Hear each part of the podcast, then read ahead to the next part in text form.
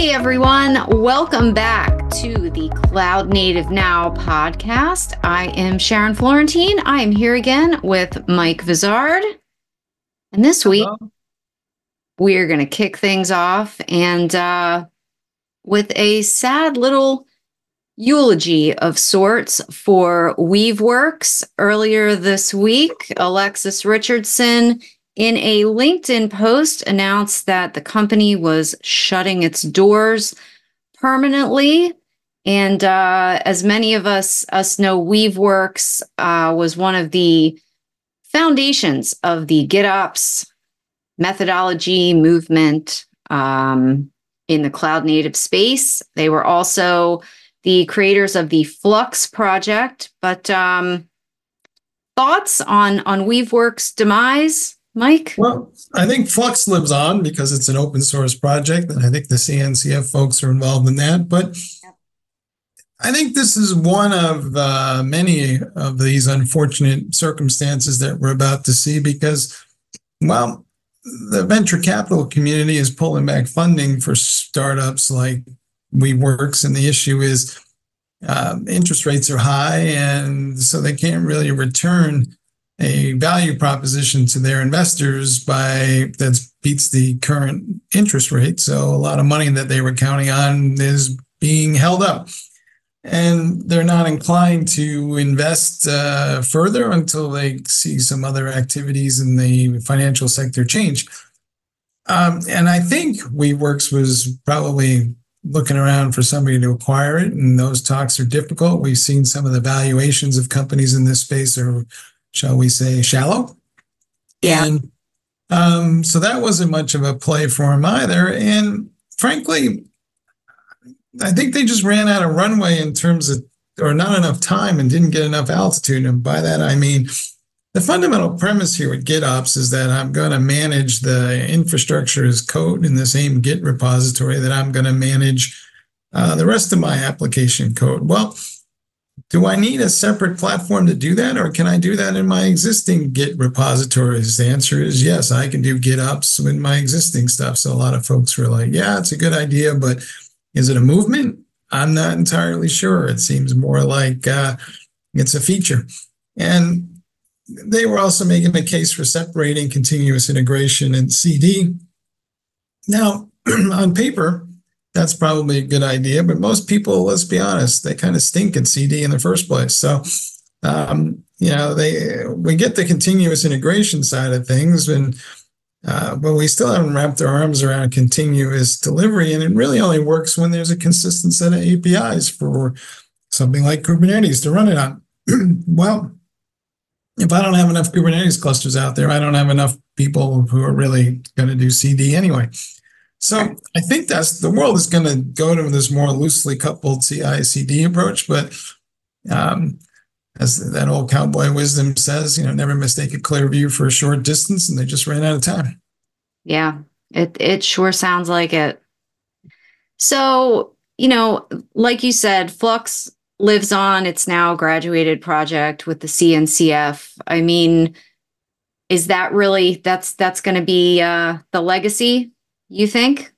Yeah, I think people will contribute to it. I'm not sure that, um, you know, will it have enough momentum to uh, hold up? There's a lot of things that people can contribute to, and they will naturally drift, shall we say, to other things, maybe. So it remains to be seen. But if you, you know, are using the Weaveworks platform and you have Flux, you're not um, you know, abandoned because Weaveworks isn't around. So you can right. decide to continue to use that and you know, have to rip, rip and replace everything overnight. But, yeah. um, you know, you, you might be looking for somebody else for a little support from time to time. But these are the challenges we live in with all open source projects. Indeed. Indeed. Well, rest in peace, Weaveworks. Thank you for your contributions. And uh, Moving on, though, to some other bad news, I guess we could say this week. Uh, yeah, I guess it's not so much bad news, but we were talking about uh, security. Yeah. Last episode. And yeah, since then, we've seen a, a couple of interesting attacks. One is um, involved. Uh, I forgot what it's called again, and but the uh, Commando Cat. Commando Cat. That's it. Start with that one. Yeah. Now, Commando Cat. I don't think it's a huge attack vector, but it's another example where somebody created a fake repository and developers wound up downloading some code that was infected, and then you know somebody could jailbreak out of their container and into the host environment, move laterally, and chaos ensues. Um, I think you know it's just something developers need to be aware of. There's a tendency just to kind of fat finger your way into a repository, and the next thing you know is, hey, I think I got all this stuff. I'm good to go, and suddenly, you know, your entire project is compromised. So it's just a word to the wise. I know Snyk, yeah, and then um, Snyk had some stuff where you know it was more theoretical, but they were just showing how uh, a couple of combinations of attacks could lead to almost the same effect. It's essentially another jailbreak kind of mechanism. Um, that requires an update to your uh, Docker um, tools to mitigate. And so the issue now with a lot of folks is like, hey, now all the bad guys know how to do this. And if I didn't update my tool, then yeah, suddenly I could be a victim here. But uh, hopefully people are staying current because if you want to be secure, you got to stay current. That's how the world is. Right. And, and this is another, especially with the Commando Cat vulnerability that we were talking about last week, that involves initially, at least, cryptojacking that a lot of people still perceive as a, a nuisance crime. That, well, you know, what's really the harm? They're not, you know, doing anything super, super damaging. But again, like you said, the point is that it can escalate and you know the container escape to, can lead to much more detrimental effects down the line so now there's there's good news in this part of the world um, we have uh, you know the guys at ksoc are putting together something that is a amounts to a digital fingerprint for container images which is um, kind of be key because if the fingerprint is um, altered in any way, well, then it means somebody went into your image and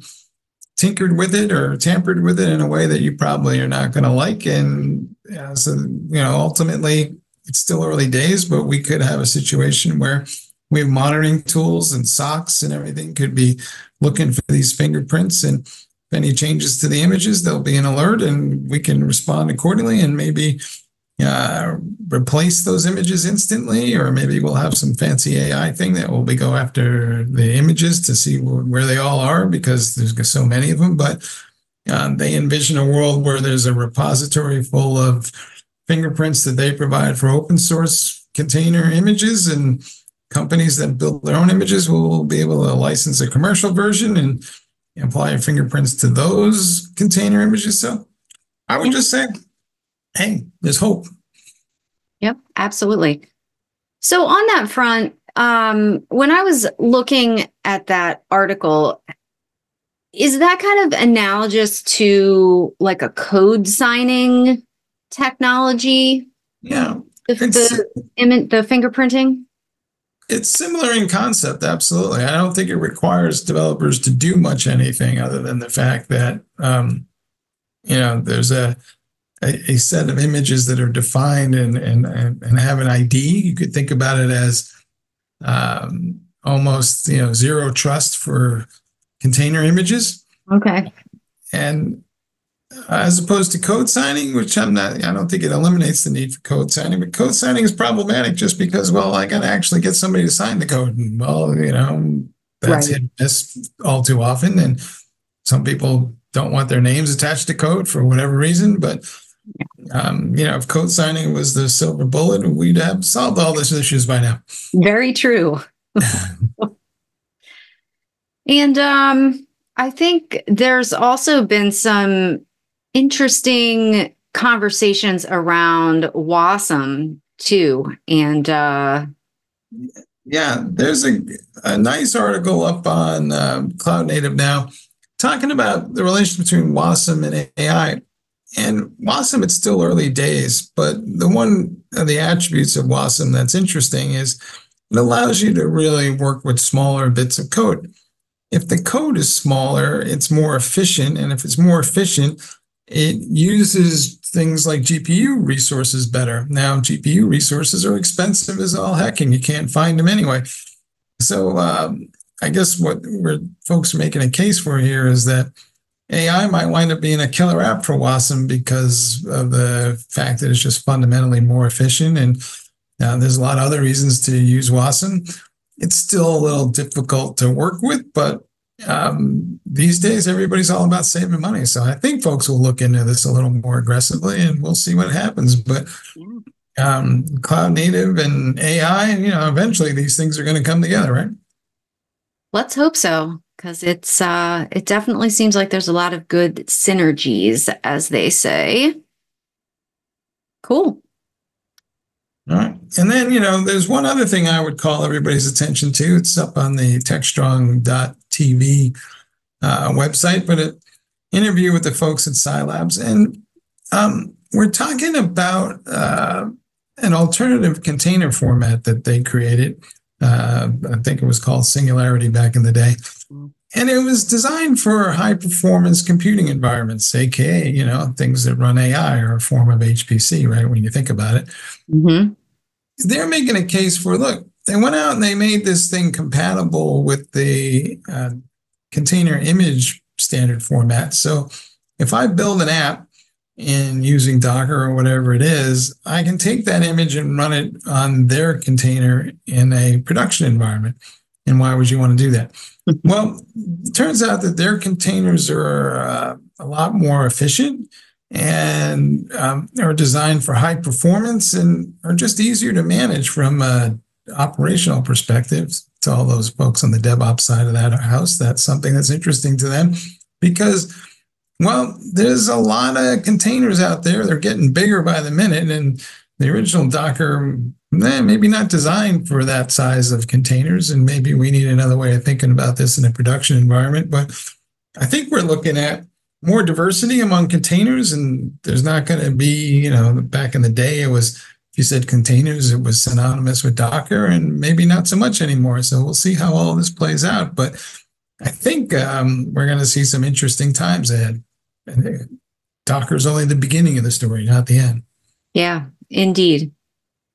I wonder how the um, how that ties into our earlier discussion about security. Did um, in in your conversation with Keith Cunningham, what was the security angle or I was it mostly focused on op- on the optimization piece? It was mostly focused on the optimization piece, but I think um, you know the we're going to have some significant security conversations on the on the back end. There's this whole thing called SecOps, right? Mm-hmm. Historically, this is how um, and, and it's been an ongoing debate as to who's in charge of this. Is it the security people or is that whole function moving over to the IT people? Because, well, there aren't enough security people and security is core. So IT ops people should be running that. Um, I think that that melds into this whole DevSecOps conversation we're trying to have, where um, folks need to take more control of the environment anyway. And um, you might as well do that optimize the environment and secure it at the same time. I just think that too much of what we've been trying to do is like, let's have, you know, three different teams meet at the quarterback and hope it all works out. I think, you know, it's really just one function and, you know, next generation platforms maybe make it easier for mere mortals to master them all. But um, I think right now our issue is we got too many engineers stepping on each other's toes and the tools are too complicated. So maybe it's time to get out of everybody's way. Maybe it is. So what's on your mind? What are you seeing out there that kind of leaps out at you in this cloud native space? I mean, talked about a bunch of things, but uh, you know, you see this content every day. What kind of issues are top of mind? Well, I mean, definitely the the AI conversation is huge and using that using generative AI to help cut through a lot of the complexity as far as both development, deployment, um, and you know that's one reason why we bring up the the wasm ai connection. Um and service mesh is still a very very hot topic. Um gosh obviously gitops has been on people's minds this week which is why i wanted to kick off with Mhm. that conversation. And um you know security security security especially i mean this week seeing those major vulnerabilities all kind of cascading one after another um it's you cannot afford to ignore the security implications really Here's what I think is going to be the most interesting thing about AI, at least this year, as it relates to containers and whatnot. So the average container runs for a couple of minutes, and the challenge is that there are hundreds, if not thousands, of these things coming and going on at all times. I don't think any human has any idea what containers are running, when and where, and what's actually happening in those systems. So you can imagine a time where somebody's using Gen AI to track all this stuff and then kick out a summarization of what happened when in these container environments that I could actually maybe show somebody for, I don't know, at auditing purposes or whatever. But I think, you know, we're going to get more visibility and insights into these container environments, which today, you know, are highly dynamic and yeah, theoretically, we have all these observability tools, but I got to be a rocket scientist to implement the observability tools. I think we're looking at a great simplification coming, which will might even democratize this stuff for the average mere mortal. And you know, who knows what we'll see what happens. But I'm kind of excited about the intersection of Gen AI and observability and containers because I think that's some sort of primordial soup that'll lead to something even better. No, and that's that's a great point. The the trouble with applying observability in, in cloud native environments when there are so when there's so much data coming in from all the different microservices and you know trying to dig down into that and figure out how that relates to a problem that you're seeing on the actual you know production side so that's that's definitely a key area that that AI is going to help for sure. All right, folks. Well, that's what's on our mind this week. Yeah. We hope you enjoyed this episode and maybe you could write in a little bit and suggest some additional topics. But Sharon, take us home. All right, that sounds great, folks. Thank you so much, and we hope to see you back here next week. Again, we are going to put all the links to the articles and things that we talked about in the show notes. And yeah, like Mike said, send us a note. Let us know what you want us to talk about. If you want to come on and talk to us, we would welcome that too. All right. Thank you. See you next week. Bye.